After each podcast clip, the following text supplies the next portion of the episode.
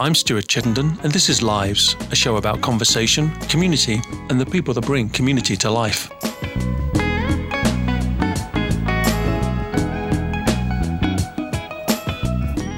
My guest today is writer and poet Maggie Ruth Smith.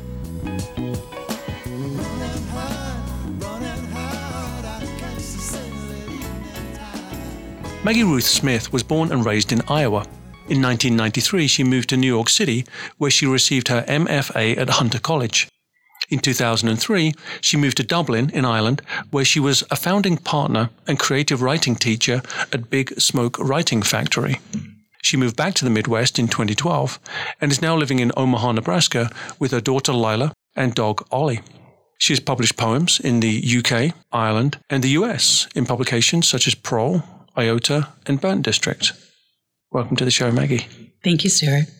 You forgot my cats. They're going to be very offended. Oh, well, let's get them covered now. What are your cats' names? Daisy, Dahlia, and Jessie. Oh, three of them. So they, they'll gang up on us. They outnumber us. So, well, actually, it's equal if you count the dog.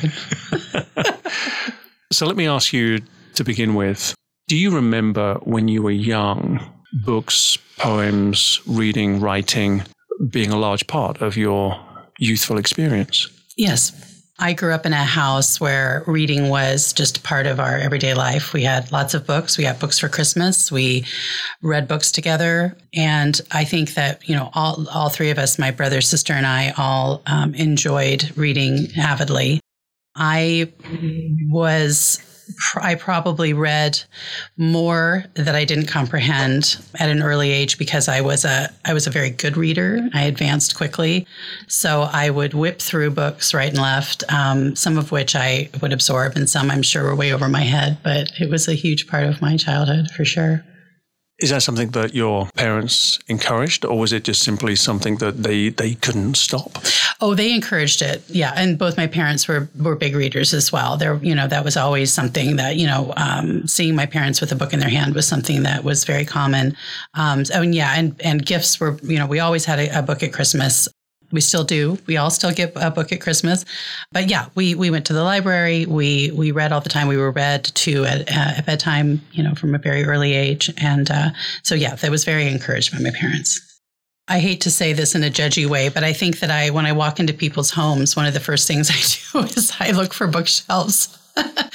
and uh, that is, and you know, you certainly walk into people's homes and they don't have bookshelves. Maybe they have a vast library of of albums, or or they have you know sports memorabilia, and all that's fine. But for me, connecting with people is always going to be connecting with their books and understanding who they are. Um, I feel like that's the the quickest way to figure out a person to suss them out is to go over to their bookshelf and see what they've got on it. So it's always exciting to me when I walk into someone's home for the first time to to search out the bookshelf, to get a good long look and and kind of take them in a little bit. I thought I was just like looking through the medicine cabinet. Right. Uh, right, right, right. And you could also quietly judge the books as well as you could quietly judge the medicine cabinet.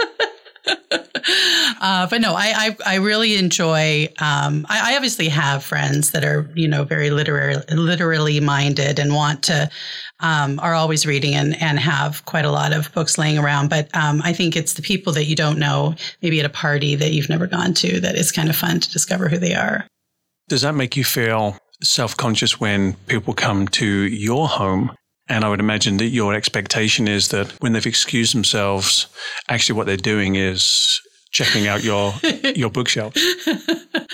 No, it doesn't make me self. I'm actually quite proud of my book collection. I when I moved from Ireland, I had to get rid of a lot because I could only, I had to pack everything into a certain amount of boxes for the um, the crates that we had uh, we had reserved, and so I got I had to get rid of a lot of books, which was pretty painful. Um, but I sort of, you know, had the ones that were really important, and I, I made sure I brought them back. And I've been um, busy for the last six years since I moved back to Omaha, um, getting that bookshelf back up into shape. Um, no, I, I am very proud of my bookshelves, and I, as part of the reason I bought my house, is because I have a sunroom that has the kind of floor to ceiling bookshelves, and I just said, "Yep, this is this is my room," and uh, that was the first thing I unpacked were all my books, and it really is such a huge part of who I am. Um, I actually had a dinner party once and with some folks that I I didn't know really well, and I had had them over um, to kind of get to know them better. And um, one of my friends, Kelly Grace, who is now a very good friend of mine, but I think it was maybe one of the first times we had socialized together, was sitting on the sofa and he was looking over at my bookshelf and he said, "Who's the poet in this house?" And my heart just leapt because I thought, "Oh, somebody somebody noticed all my books of poetry," and we were like fast friends at that point, and immediately started talking about poetry. And and I found out he was a lover of it as well. And so you know, it's a, it's it's also you know a wonderful way to sort of connect with people who you might not know very well, find out who they are a little bit. How do you regard books in some way as uh, you know a window into someone else's soul? Uh, are there ways that you perhaps look at a collection or someone's reading history and then decipher who they are as a person? Well, I do. I, I I will be honest though. One of the first things I always notice is do they have a system in their bookshelf? Are they alphabetical? Are they genre? Are they I'm that I'm that interested, you know, psychologically. Um, but yes, I think that first of all, I do seek out poetry in people's bookshelves because I think um, it is not necessarily the go-to for most people to to read poetry. Um, you'll you know often see sort of a collection here and there, or um, something like you know Leaves of Grass or or a, a, book of Emily Dickinson's or something that would be the typical sort of American Americana uh, book of poetry.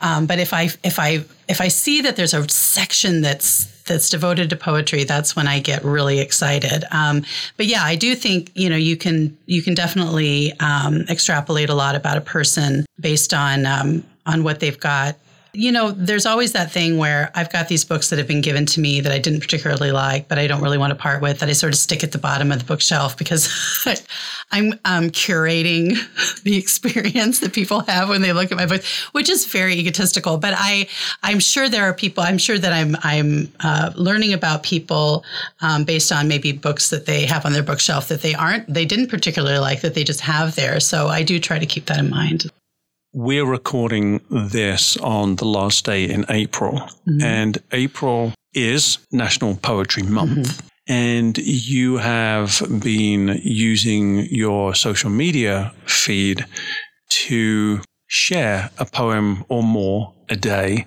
in honor both of your love of the written word and poetry, but also the fact that this is a month where we celebrate poetry mm-hmm. in particular. Mm-hmm. So, why were you moved to do that? Well, I've been doing that for a few years now.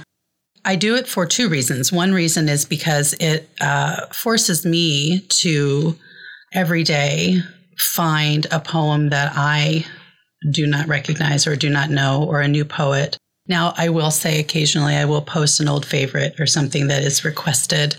But for the most part, what I do is I, I force myself to take, you know, 15 minutes, a half an hour to go. Uh, I, I, I do like uh, the Poetry Foundation website. I think it's quite vast. Um, I, I would maybe make some changes to it personally if I was in charge of it, but um, I do find that it's a good place to go and explore. They also have a wonderful app don't know if you know of it, but the app is on your phone and you open it up and you just hit a little button that says spin and it spins all these different categories and it lands on um, a, a, a, a, there's two different categories and it sort of lands on two categories and it has like a whole list of poems that um, that fall under that category. So it may be passion and love, or it may be nature and humor or whatnot, and um, and so it just sort of and you can also then toggle those categories. So if you really want to read a poem about passion and nature, then you can you can just slide those categories together, and then you have all these poems that are of that subject.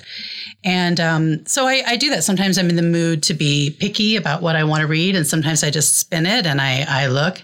Um, and so I, I do it because it reminds me of the, the love I have for the art form. And it also keeps me current. It keeps me looking at new poems and new poets and, and new ideas, um, and challenges me in that way. The other reason I do it is because I do feel a deep uh, commitment to sharing the accessibility of poetry with people. Uh, I think one of the great disservices that happens when we are in our early education is that we are given these pretty weighty, often written in a dialect or lexicon uh, from hundreds of years ago, poems that are very hard to digest. Not by any means that they are not completely relevant and very important to our education. But I think children are often um, felt at a distance with poetry because they cannot um, digest the poems that they're given, or they maybe even can't just can't relate to the poems that they're given. It's a different time. Often they're written by adults that are talking about things that maybe a child is not going to necessarily relate to. Uh, so, so people tend to get this idea that poetry is inaccessible or difficult, or I don't understand the language, or it's not about me. Um, and so, one of my my things that I set forth to do in Poetry Month, and also when I'm teaching poetry, is to find poems, and I want to make sure I'm really careful not to say they're easy poems or they're quote unquote accessible poems, because I think that that deeply um, uh, deep does a deep disservice to the, the poems themselves. Um, it's not that that they're dumbed down in any way or they're simplified in any way. It's just that there are thousands of poems in the world that people can certainly relate to and that are written contemporarily in a way that is very um, digestible and very exciting um, and current and relevant to the reader. And I, I, I feel a deep urge at all times to to make sure people understand that and to say hey you know there there are poems um, and and it's funny to me um, also the fact that i'm putting it on social media so you get all these likes and you get people to jump in and say oh my god i really like this one um, it's always interesting to me the people that relate to one poem, the people that relate to another. And there's just there are poems that I've I've posted poems that I wasn't even sure I particularly related to that people um, will just jump on and say, "Oh my God, I just I I crazy love this poem. And um, so it, it's a way for me to kind of get excited about opening up something for someone and giving them something to be excited about. I feel like now is the right time for a, poem. a selected reading. Yes. so maybe pick something uh, and explain yes. what and why it is you've chosen it and perhaps grace us with the reading. Well, uh, my goodness, I have so many things to read. Uh, I brought, I went down a rabbit hole today, and I, I pulled a bunch of stuff. Um, I will read. Uh, I'll start by reading a poem that a friend of mine requested that I post the other day because it's a poem I, I think I post it every year. I think I've been doing this now for oh gosh, four or five years, and um, this one's always a big favorite. It's a list poem, which people often really enjoy list poems. This is a poem that I've always related to because it reminds me a lot of myself. My friend Ashley Crowd, who's a wonderful poet who lives in South Carolina, um, asked that I post this because I think she and I both connect um, with it and with the the feeling of it. And um, it's it's a list poem, which uh, I think people connect to a lot because uh, a list poem is a great way not only to it's fun to read, but also it's a great prompt to write a poem is to just if you're struggling and you don't know what you want to write about is just to start writing a list. You know the things i hate about my dad or the things that i love about my dog or you know whatever. Um, it's a great way into a poem. And um, so this is a poem called fireflies by the poet cecilia woloch and i'll go ahead and read it. Fireflies and these are my vices. Impatience bad temper wine the more than occasional cigarette an almost unquenchable thirst to be kissed, a hunger that isn't hunger, but something like fear, a staunching of dread, and a taste for bitter gossip of those who've wronged me, for bitterness and flirting with strangers and saying sweetheart to children whose names I don't even know, and driving too fast and not being Buddhist enough to let insects live in my house or those cute little toy like mice whose soft gray bodies in sticky traps I carry lifeless out to the trash. And that I sometimes prefer the company of a book to a human being, and humming and living inside my head. And how, as a girl, I trailed a slow hipped aunt at twilight across the lawn and learned to catch fireflies in my hands, to smear their sticky, still pulsing flickering onto my fingers and earlobes like jewels. Thank you. You're welcome.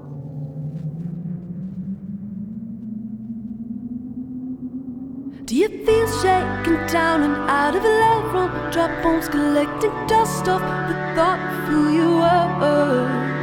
Are you burdened by time from clocks to duck marks? Measure perspective violent? let will you still move on? And I feel the comfort in the sphere here of my birth. And the cat's out of the bag growing out of the bag, roaming. All the words on your tongue, words on your tongue. Did you mean what you said when you said that you are done? Are the words on your tongue, words on your tongue? Did you mean what you said when you said that you are done? You left What I want to do is ask you about your transition to Dublin. What motivated you to go to Dublin mm-hmm. And how that informed your writing endeavors? Well, I uh, I was living in New York for ten years, and I was finishing up my graduate degree at Hunter College. I got an MFA there, and I met a Scottish musician. Um, and we had a mutual friend. He was on tour in New York, and so um, we had a, a whirlwind romance. It was very romantic. And I ended up moving to Dublin, and we got married, and we had a daughter named Lila.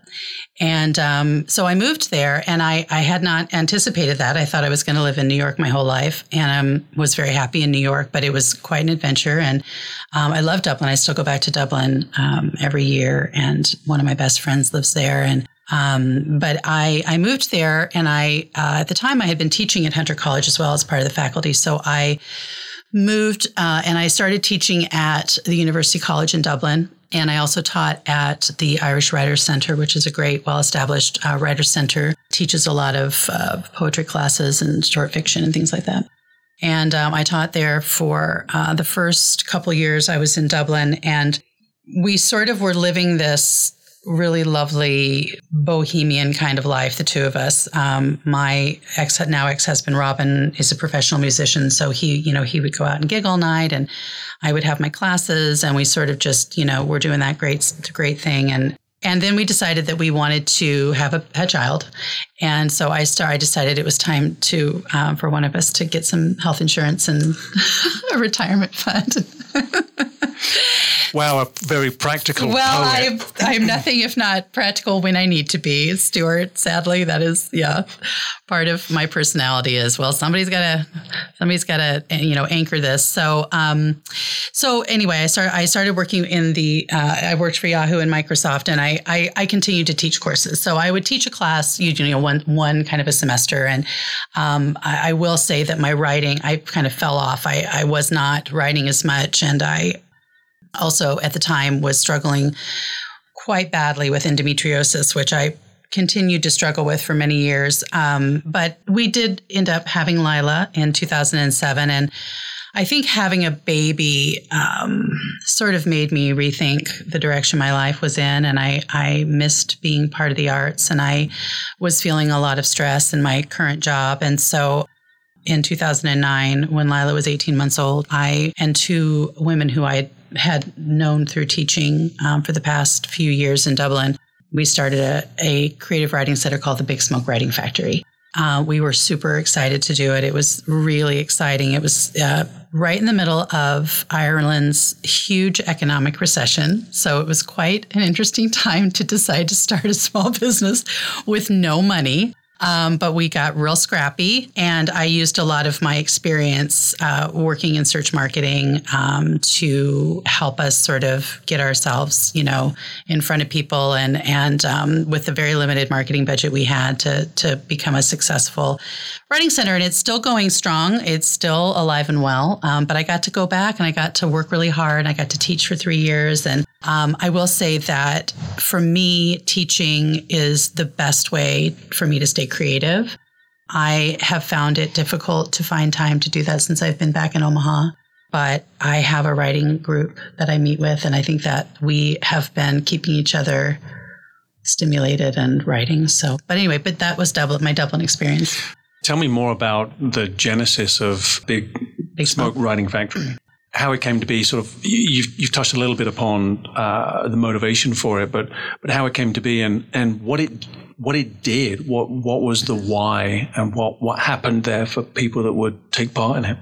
So the why was, uh, and you know, there were, like I said before, I taught at the Writers Center. There, there were definitely established places to to teach writing in in Ireland, um, and the Irish people, by and large, are very literary and and love to write, and love to express themselves um, musically as well. And um, I think for us, we wanted to approach this in a, uh, we wanted uh, to throw a really wide net um, to people who, especially people who were working and who had families and who were grown adults that had always had an interest in writing um, and that maybe just needed some encouragement towards it. We focused quite a lot on beginning courses because we felt that that was a nice way for people to feel um, unintimidated and to be able to walk into a classroom with other people um, and be able to express themselves. So, you know, part of teaching writing, especially to grown adults who maybe haven't done a lot of it before, but love reading and want to, to you know, to sit down and express themselves. And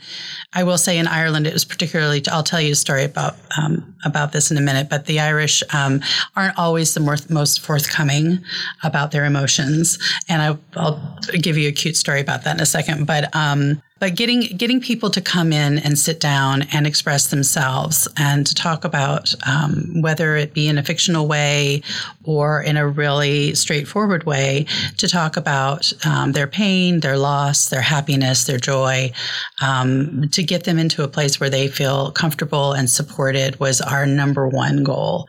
Um, you know, I the the story I was going to tell was I had this one group when I first started that I ended up it was such a close poetry group. We loved each other so much that we ended up meeting on a regular basis, even after the class ended, to touch base. And I'm still in touch with a few people from it who I dearly love. Um, but one of the women in the course, named Carmel Sharkey, who was, I believe at the time, about 76, and had been a scientist her whole life and had raised a family and was the most remarkable woman. She'd get up every, she lived on the bay, and every day she'd get up and go swim in the water, no matter how cold it was. She was just fantastic.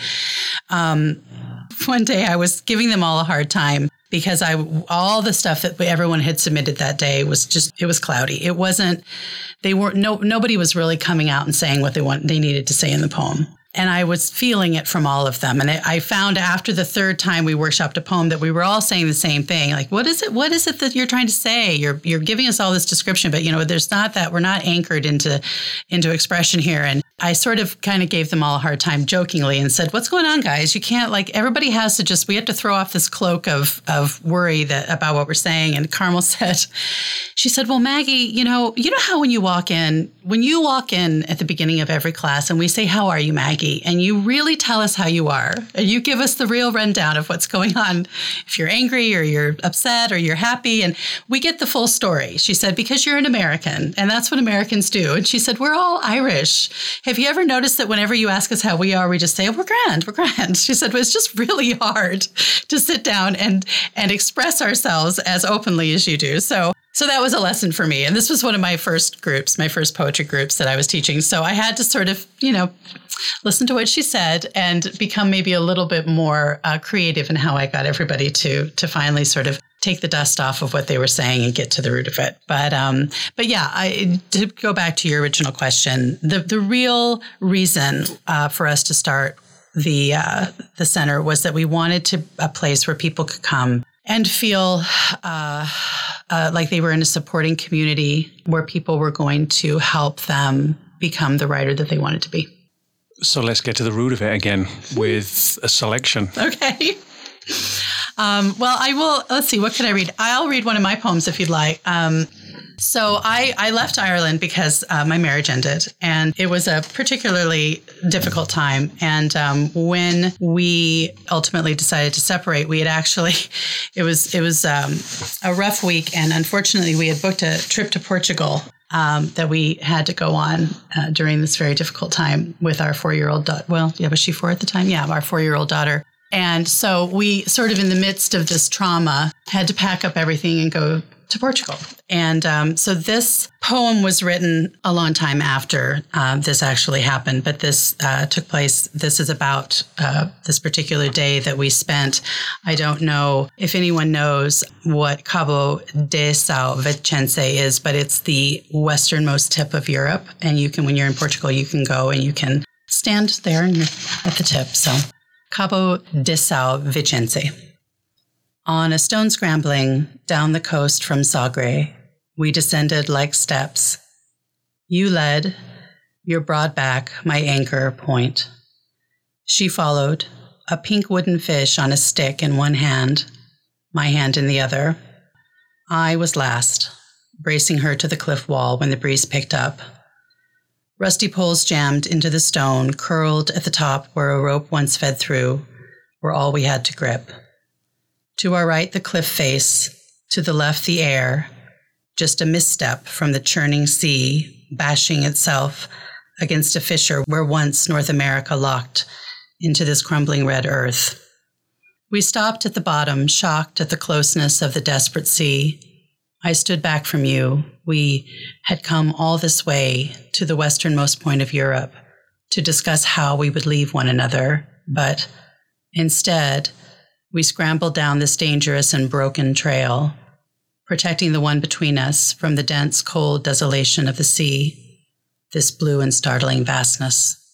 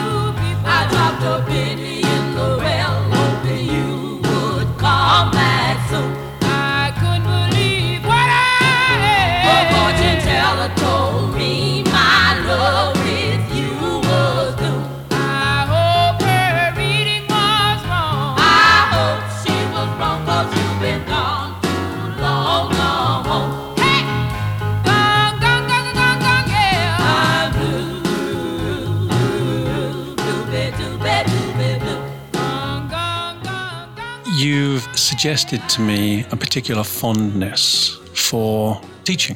Yes.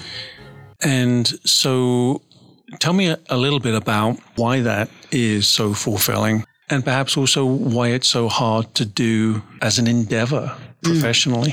Well, I love teaching because I love because I am very passionate about uh, about writing in general. I, obviously, I, I I am very passionate about people getting that story that they have to tell, whether it's their story or a story that they have invented, or whether it's poems. Getting it, um, allowing themselves to express it and to put it down on paper, and to and then also to help them understand the craft of whatever medium they're writing in um, and how the craft and learning about the craft and understanding the craft and not being intimidated by it um, will help develop what they've written into a piece of art.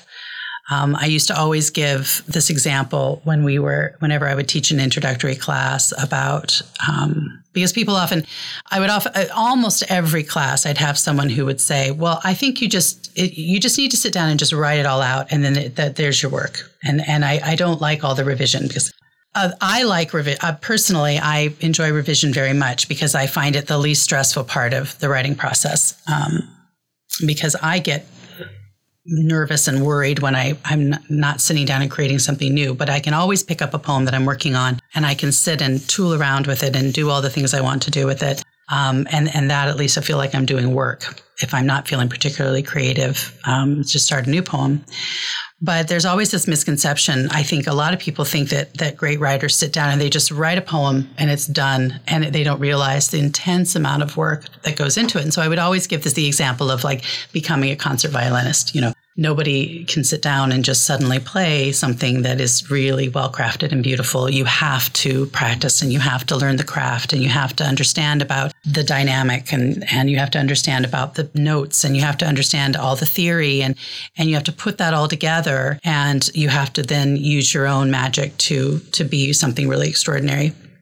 Um, I think the, often when I would tell that story, I'd get this sort of slump in the class of like, "Oh, this is going to be really hard work," but um, but then what I love, this is where I love teaching, is but then you tell that story and you say, "Look, this is work, and you have we're going to have to work at it, but I'm going to tell you." how to work it. And, you know, if you are sitting around looking at line breaks in a poem and you're thinking, this just seems so random, then I'm going to, we're going to look at this poem, and we're going to break this poem down and we're going to talk about each line break and we're going to, we're going to figure out where that choice was made because that every one of those line breaks was a choice that the writer made. It wasn't just a random thing that happened. I mean, maybe it was and it would just happen to be great. But for the most part, the writer has thought, has poured over every single word and they have made specific choices.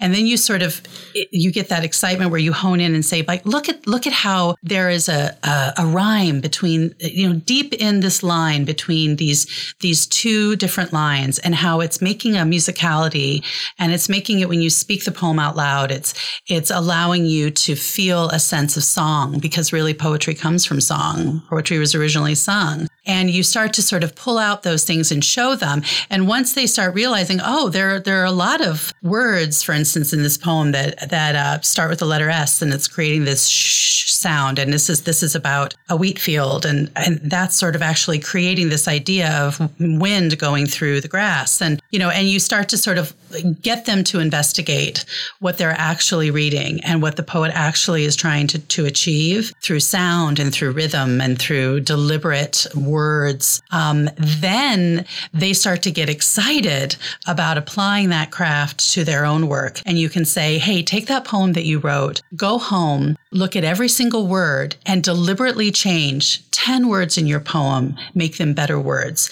And maybe they're better words because they describe better, or maybe they're better words because they have a sound quality that you suddenly realize you maybe you want uh, the poem to be very abrupt. So you put a lot of ch sounds in or, or you know, t- sounds in it, or figure out like maybe there's a word you love and figure out a word that would maybe rhyme with it slightly deep in the poem um, to bring out those words, particularly like, you know, almost like a highlighter coming up, you know, at the person reading it and you you challenge them to make those choices and then suddenly revision becomes this like putting the puzzle together or making something beautiful. And so that's where i i feel the most excitement about teaching is that idea that i can get people excited about not just expressing themselves but crafting something that is remarkable and that is the best that the writing can be. Um, so that's really where my passion comes from for the most part with teaching what makes it so difficult?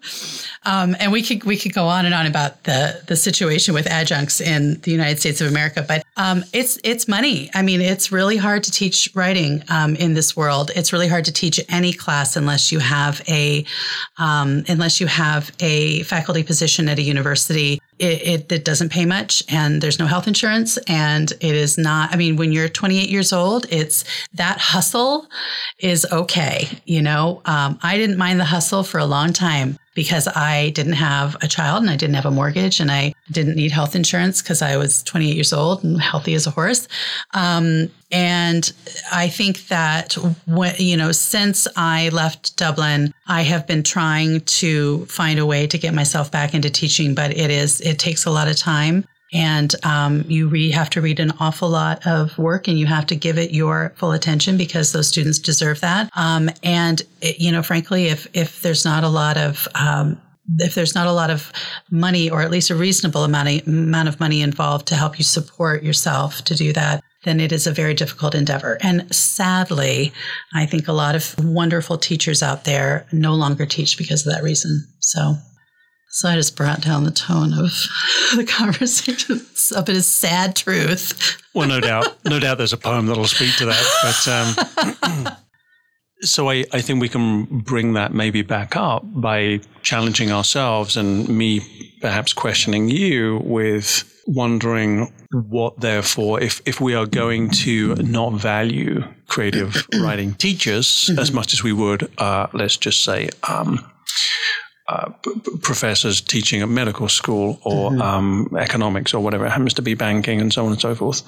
Um, what is the value of poetry and the creative word in our lived experience?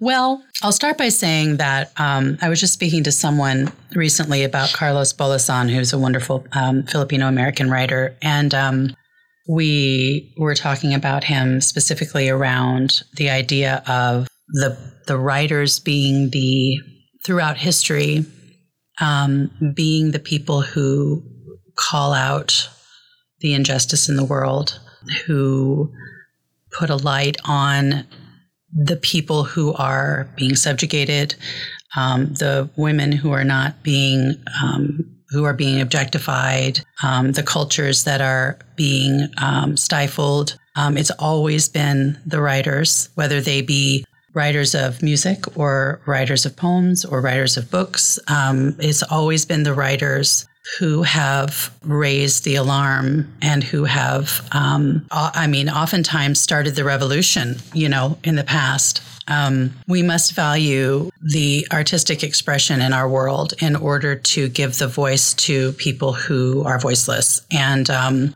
I get sad sometimes at the lack of exposure that writers have now. I mean, it used to be that even, you know, 30 years ago, talk shows would have the writers of the day that were making an impact on to talk about their books or, you know, they were they were kind of the rock stars and they were kind of the cool folks and people wanted to know what they were doing and uh, what they were saying and and they were important and I I I'm not saying that's gone completely, but I think that we have devalued the voice of the critical voice, especially um, of our artistic community.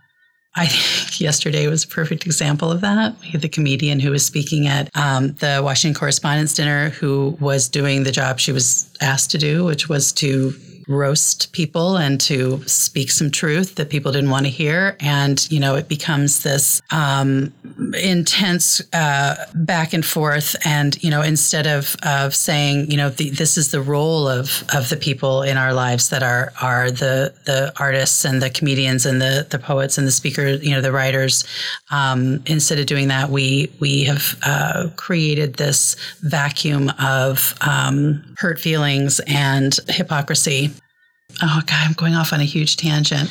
This, this, this, is great. So. Uh, is it okay?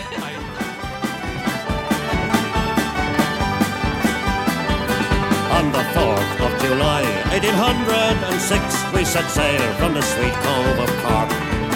We were sailing away with a cargo of bricks for the Grand City Hall in New York. York. 'Twas a wonderful craft, she was rigged fore and aft know how the wild wind drove her. She stood several blasts. She had 27 masts, and they called her the Irish Rover. We had one million bags of the best lager rags. We had two million barrels of stone. We had three million sides of our blind horses' hides. We had four million barrels of bones. Six million dogs, seven million barrels of porter. We had eight million bottles of old nanny ghost tales and a whole of the Irish rover. There was old Mickey Coote, who played hard on his flute when the ladies lined up for a set. So I have this quote, um, and, and this is timely too. Uh, this is extracted from an interview by Krista Tippett for her show. Her, her. And yeah, um, so this was on Being. Okay. Well, she was interviewing Irish poet Michael Longley, and he mm-hmm. said this: One of the marvelous things about poetry is that it's useless. What use is poetry?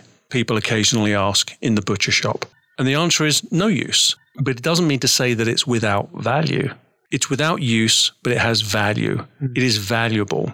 And the first people that dictators try to get rid of are the poets and the artists and the novelists and the playwrights. They burn their books. They're terrified of what poetry can do.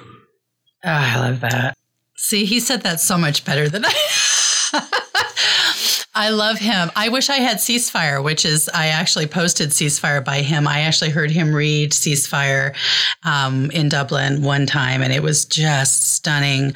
Um, which Ceasefire, I don't know if you know the poem by Michael Longley, is um, it's about uh, Achilles um, allowing Hector, is it Hector that is the, the father whose son dies? Yes. Um, allowing him to come and see his son's dead body and giving him like a the grace the gracious gift of being able to go and see his son's body during the the big Trojan War, and um, and it's about that. But really, um, he wrote it. He wrote it speaking about the the troubles, about um, the problems between Northern Ireland and um, the Republic of Ireland and the British, and um, this is one of the things I love most about poetry is that way where you can you can and this is something I do a lot and I have some poems today um, because I this is something I'm passionate about is that idea of either eh, about using mythological voices or stories or using historical um, characters or people and speaking in their voice in a way that that gives their story uh, richness and uh, an interesting angle, but also can be infused with either your own personal story or a greater political thing that's going on in the outside world. Um, and he did that um, beautifully with the poem Ceasefire. I don't have it with me. I highly recommend going and getting it. So maybe now, I don't know if I should be saying, let's have a reading of a poem that speaks to this issue, or maybe we should go the other direction and just have an up poem that is. Oh God, I don't know if I have any up poems. I'm I yeah, I'm a uh, oh, I'm a sucker for a dark poem. Let's see what I've got here.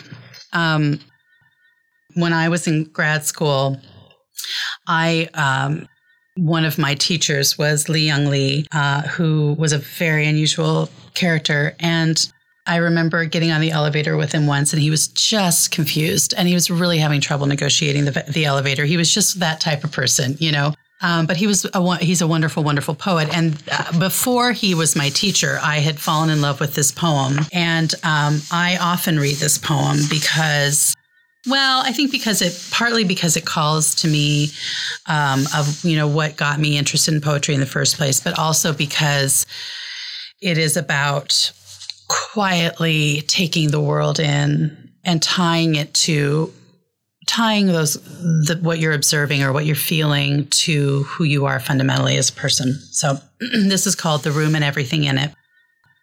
Lie still now while I prepare for my future, certain hard days ahead, when I'll need what I know so clearly in this moment. I am making use of the one thing I learned of all the things my father tried to teach me the art of memory. I am letting this room and everything in it stand for my ideas about love and its difficulties. I'll let your love cries, those spacious notes of a moment ago, stand for distance. Your scent, that scent of spice and a wound, I'll let stand for mystery. Your sunken belly is the daily cup of milk I drank as a boy before morning prayer. The sun on the face of the wall is God, the face I can't see, my soul, and so on. Each thing standing for a separate idea, and those ideas forming the constellation of my greater idea. And one day, when I need to tell myself something intelligent about love, I'll close my eyes and recall this room and everything in it. My body is estrangement, this desire perfection, your closed eyes, my extinction, now I've forgotten my idea. The book on the windowsill, rifled by wind. The even numbered pages are the past, the odd number pages, the future. The sun is God, your body is milk. Useless, useless. Your cries are song, my body's not me. No good. My idea has evaporated. Your hair is time, your thighs are song, it had something to do with death. It had something to do with love. Has a poem changed you?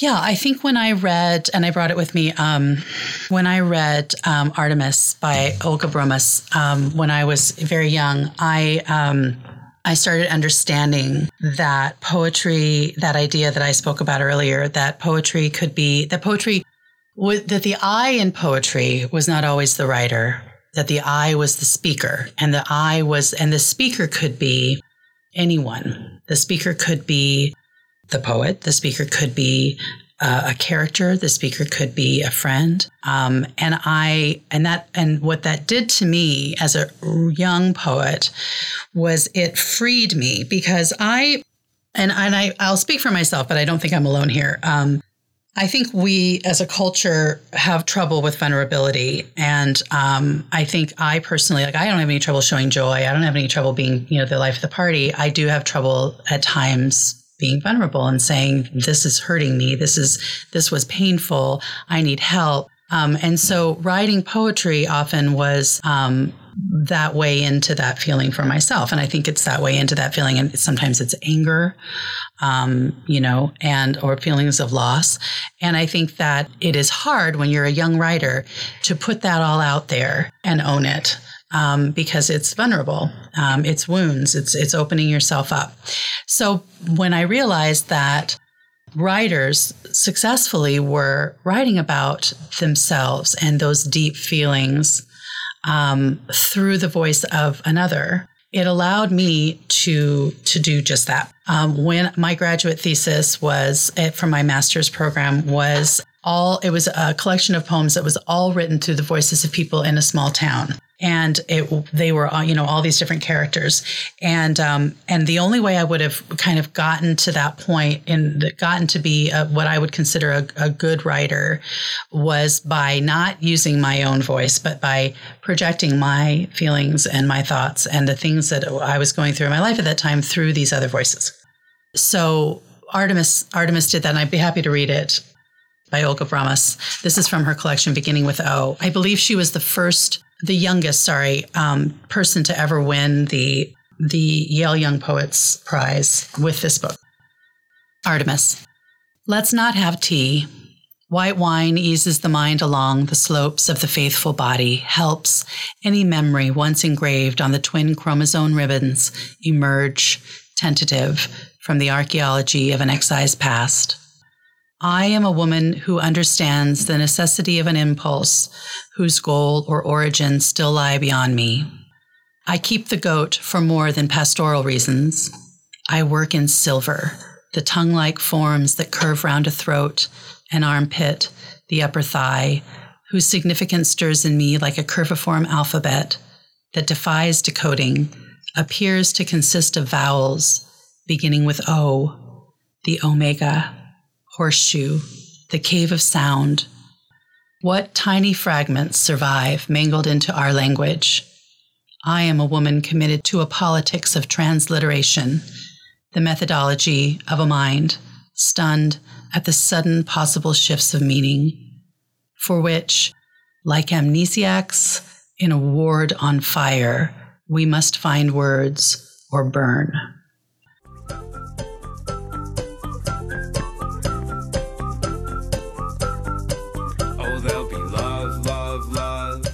To listen to this show again and to hear past shows, download the podcast at iTunes, search for Lives Radio Show with Stuart Chittenden, and leave a review while you're there to let me know what you think of the show.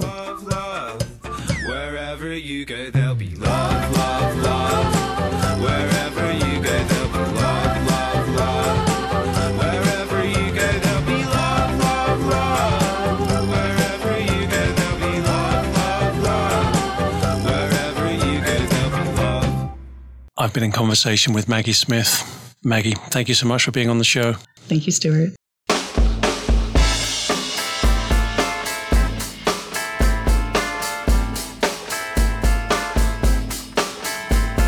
That's the end of this week's show. The magnificent Marion Fay helped produce the show. Lives is an executive production of Squish Talks. I'm your host, Stuart Chittenden. Join me next week for more community, conversation, and the people that bring community to life.